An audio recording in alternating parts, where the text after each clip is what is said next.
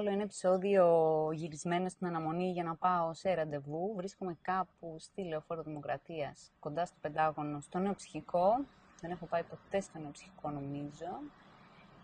Ε, έχω έρθει εδώ για να κάνω το φοβερό τεστ ε, που θα κρίνει κατά κάποιο τρόπο τη φαρμακευτική μου. Στην ουσία ήρθα να κάνω δύο τεστ. Ε, το ένα είναι τεστ τύπου IQ, μάλλον είναι αυτό που ανέφερε ο Τσιγκίλη στα προηγούμενα, που θα δείξει το δίκτυο ευφυΐας στα πρακτικά και στα θεωρητικά. Και ένα τεστ για την μνήμη εργασίας, την οποία έμαθα επίσης στο επεισόδιο του Τσιγκίλη ότι είναι η βράχη πρόθεσμη μνήμη, αυτό που με ταλαιπωρεί πιο πολύ. Δεν έχω καμία αγωνία, διότι... Λοιπόν, ξέρω ότι δεν θα τα πάω καλά. Ε, δεν θα σας μιλήσω για το τεστ, γιατί προφανώς δεν το έχω κάνει ακόμα, οπότε δεν ξέρω ακριβώς πώς θα είναι. Θα σας μιλήσω όμως για την πραγματικότητα ενός δεπίτη όταν πρέπει να πάει με το αυτοκίνητό του κάπου που δεν ξέρει και δεν έχει πάει ποτέ, δεν ξέρει πώς να πάει και δεν έχει πάει ποτέ. Ε, η κυρία με την οποία θα συναντηθώ έκανε μια προσπάθησε να ξεκινήσει μια απόπειρα να μου εξηγήσει πώς να έρθω. Ε, προφανώς ε, πλέον ε, δεν είχα κανένα λόγο να σπαταλήσω το χρόνο της και πολύ ευγενικά της είπε ότι δεν υπάρχει κανένας λόγος να μου εξηγήσετε τίποτα, απλά πείτε μου τη διεύθυνση και θα βάλω τον πλοήγο. Χωρίς δεύτερη κουβέντα λοιπόν, επειδή η γυναίκα προφανώς κατανοεί γιατί ξέρει, φαντάζομαι είναι ψυχίατρος ή κάτι παρόμοιο, ε, μου έδωσε τη διεύθυνση, την έβαλα στο πλοηγό με μεγάλο ρίσκο, διότι δεν έχω κάρτα. Όπως κάποτε μου είχε μάθει λοιπόν ο εξαιρετικός Κώστας Κρύος, κάτι που εγώ δεν γνώριζα, είναι ότι δεν χρειάζεται να έχεις κάρτα για να λειτουργήσει ο πλοηγό σου, αρκεί να βρίσκεσαι στην έναρξη της διαδρομής σου σε ένα σημείο όπου υπάρχει ίντερνετ, αυτό είναι το σπίτι μου. Οπότε όσο ήμουν στο σπίτι μου που υπήρχε ίντερνετ, ε, σέταρα τον πλοηγό μου πλοηγό εννοώ το Google Maps του κινητού μου πατροπαράδοτο, γιατί δεν έχω GPS στο αυτοκίνητο για κάποιο λίθιο λόγο. Οπότε το σέταρα από το σπίτι και μετά, ακόμα και αν βγεις εκτός ε, δικτύου, μπορεί αυτό να σε καθοδηγήσει. Αυτό όμως που πρέπει να προσέχει ένας άνθρωπος που λειτουργεί με κάρτα και δεν έχει λεφτά να βάλει κάρτα ή δεν έχει κάρτα ή δεν μπορεί να βάλει κάρτα, είναι ότι εάν πατήσεις κατά λάθος με το δαχτυλάκι του και χάσεις τη διαδρομή, την πούτσισε. Οπότε με τρομερό ρίσκο να χάσω την, ε, ε, το στόχο μου, να χάσω, ε, πώς λέγεται, όχι τη διαδρομή, την, ε, τον προορισμό μου. έβαλα το κινητό στο, στην ρύθμιση όπου δεν κλειδώνει ποτέ, μένει για πάντα ανοιχτό, ώστε να μην χρειάζεται συνέχεια να το πατάω να το ανοίγω έβαλα σε πολύ χαμηλή ανάλυση το φωτισμό. Ε, έχω ένα ηλίθιο πανάρχαιο iPhone ε, με σπασμένη οθόνη, το οποίο μου έχει χαρίσει η μαμά μου. Ε, η μπαταρία του δεν κρατάει πολύ, οπότε είχα ρίσκο όχι μόνο να χάσω το σημαδάκι που θέλω να πάω, αλλά να κλείσω και το κινητό από μπαταρία, διότι είναι χωρίς ε, να κλειδώνει και χωρίς να μπαίνει στο ε, ανενεργό. Επίσης χαμήλωσε και το φως. Ε, αυτά λοιπόν είναι διάφορες τακτικές ε, που πρέπει να λάβει υπόψη του οπωσδήποτε ένας δεπίτης προκειμένου να φτάσει στον προορισμό του. Αυτό λοιπόν το τρομερό στόχο. Ε, έβαλα το κινητό στα μπούτια μου και άρχισα να οδηγώ. Ε, φυσικά το να οδηγείς με ένα κινητό στα μπούτια σου, ειδικά μέσα στην δεν είναι καθόλου εύκολο, διότι ε, δεν μπορείς να έχεις το νου σου και εκεί που οδηγάς και εκεί που κοιτάς, οπότε ε, ο καλύτερος τρόπος και ο πιο ασφαλής τρόπος, πάνω απ' όλα κοιτάμε την ασφάλειά μας, πιθανότητα ακούτε τα αυτοκίνητα που περνάνε, ε, είναι κάθε λίγο και λιγάκι εκεί που...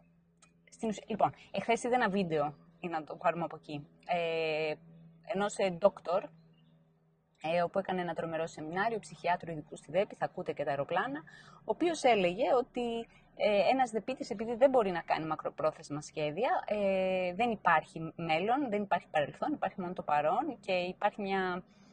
Ε, δουλεύει μόνο εάν υπάρχει ένα έπαθλος εισαγωγικά πάρα πολύ κοντά. Όπως και ο σκύλος που θα πηδήξει το αλματάκι και θα του δώσει τον μπισκότο. Έτσι λειτουργεί για ένας δεπίτης. Ε, οπότε, όπως καταλαβαίνετε, εγώ δεν μπορώ να δω τη διαδρομή μια φορά και μετά να θυμηθώ, να πάω. Ούτε φυσικά μπορώ εκεί που οδηγάω κάθε λίγο και λιγάκι να κοιτάω κάτω, γιατί θα μου κορνάρουν. Είμαστε στην Ελλάδα και τρία δευτερόλεπτα να, ξε... να αρχίσει να ξεκινήσει όταν το φανάρι γίνεται πράσινο, ε, σου κορνάρουν. Ε, αυτό έχει ως συνέπεια εσύ να εκνευρίζει πάρα πολύ, γιατί έχεις πάρα πολύ μεγάλη δυσκολία να ελέγξεις τα νεύρα σου και το θυμό σου. Οπότε τον κάθε μαλάκα που θα μου κορνάρει, εγώ μπορώ να τον βρίσω. Ενώ ξέρω ότι δεν πρέπει να τον βρίσω, γιατί μπορεί να μου αρχίσει τις φαλιάρες, γιατί είμαστε στην Ελλάδα, στην πιο σεξιστική χώρα, στην πιο πατριαρχική χώρα ψέματα. Δεν είναι πιο σεξιστική χώρα, δεν είναι πιο πατριαρχική χώρα, αλλά τέλος πάντων έχει ένα καλό level πατριαρχισμού και σεξισμού και δεν είναι λίγες οι φορές που μου έχει τύχει να με βρίζει ή να μου φτύνει το τζάμι του πας. Για την ακρίβεια δεν μου έχει συμβεί σε μένα, έχει συμβεί στην αδερφή μου αυτό, αλλά εγώ θα το χρησιμοποιήσω σαν δικό μου παράδειγμα γιατί είμαστε ένα αίμα, είμαστε και δύο γένους θηλυκού, οπότε θα μπορούσε να έχει συμβεί και εμένα. Και σίγουρα κάποιος με έχει βρει και μου έχει πει να πάω να πλύνω τα ρούχα και ότι είμαι αγάμητη και εν πάση περιπτώσει πρέπει να κάνω κάτι για αυτό. Ε, δεν θα μπω στη διαδικασία να σας πω αν είμαι αγάμητη ή όχι. Έχω δύο παιδιά, τέλος πάντων παντρεμένη. Φαντάζομαι ότι μπορείτε να βγάλετε τα συμπεράσματά σας. Προσπερνάμε αυτό το παραλήρημα της πατριαρχίας. Οπότε πρέπει να κάνουμε. Αυτός λοιπόν έλεγε ότι ο δεπίτης, προκειμένου να φτάσει στο στόχο του, χρειάζεται να κάνει baby steps, δηλαδή βήματα μωρού. Κάθε βήμα να είναι σε βάθος τουλάχιστον 10 λεπτών, που σημαίνει ότι εγώ κάθε λίγο και λιγάκι, επειδή ξέχναγα Ωραία, ήξερα ότι θα μπω στην καλλιρόηση. Μετά την καλλιρόηση δεν είμαι σίγουρη, παρόλο που το έχω δει. Οπότε σταματάω και κοιτάω. Σταματάω με αλάρμ και ασφάλεια στην ακρούλα και ξανατσεκάρω τον χάρτη μου. Βλέπω λοιπόν ότι στην καλλιρόηση κάποια στιγμή στηρίζει και πάει προς ε, Μεσογείο, δεν θυμάμαι, ένα δρομάκι που σε πετάει Μεσογείο. Κάθε λίγο και λιγάκι λοιπόν το αμάξι με μένα πρέπει να σταματάει, προκειμένου να ε, μπορέσω να παρακολουθήσω τη διαδρομή χωρίς να σκοτωθώ, χωρίς να χαθώ. Γιατί αν χαθώ, θα χάσω την μπάλα, θα, θα, θα στρεσαριστώ πάρα πολύ, δεν θα μπορώ να ε, λειτουργήσω λογικά. Και με αυτόν τον τρόπο, λοιπόν, κούτσα-κούτσα, σαν το μωράκι, βήμα-βήμα, κατάφερα να φτάσω στον προορισμό μου. Για μια ακόμα φορά, ε, αυτό το βίντεο ξεκίνησε να γυρίζεται στις 3.30 και το ραντεβού μου είναι 4 και 4. Είμαστε στο κλασικό ακαδημαϊκό 45 λεπτό νωρίτερα. Ε, είμαι λοιπόν εδώ και περιμένω, κάνω αυτή την ηχογράφηση. Τι θα γινόταν αν δεν είχα το κινητό μου; Θα σας πω τι θα γινότανε.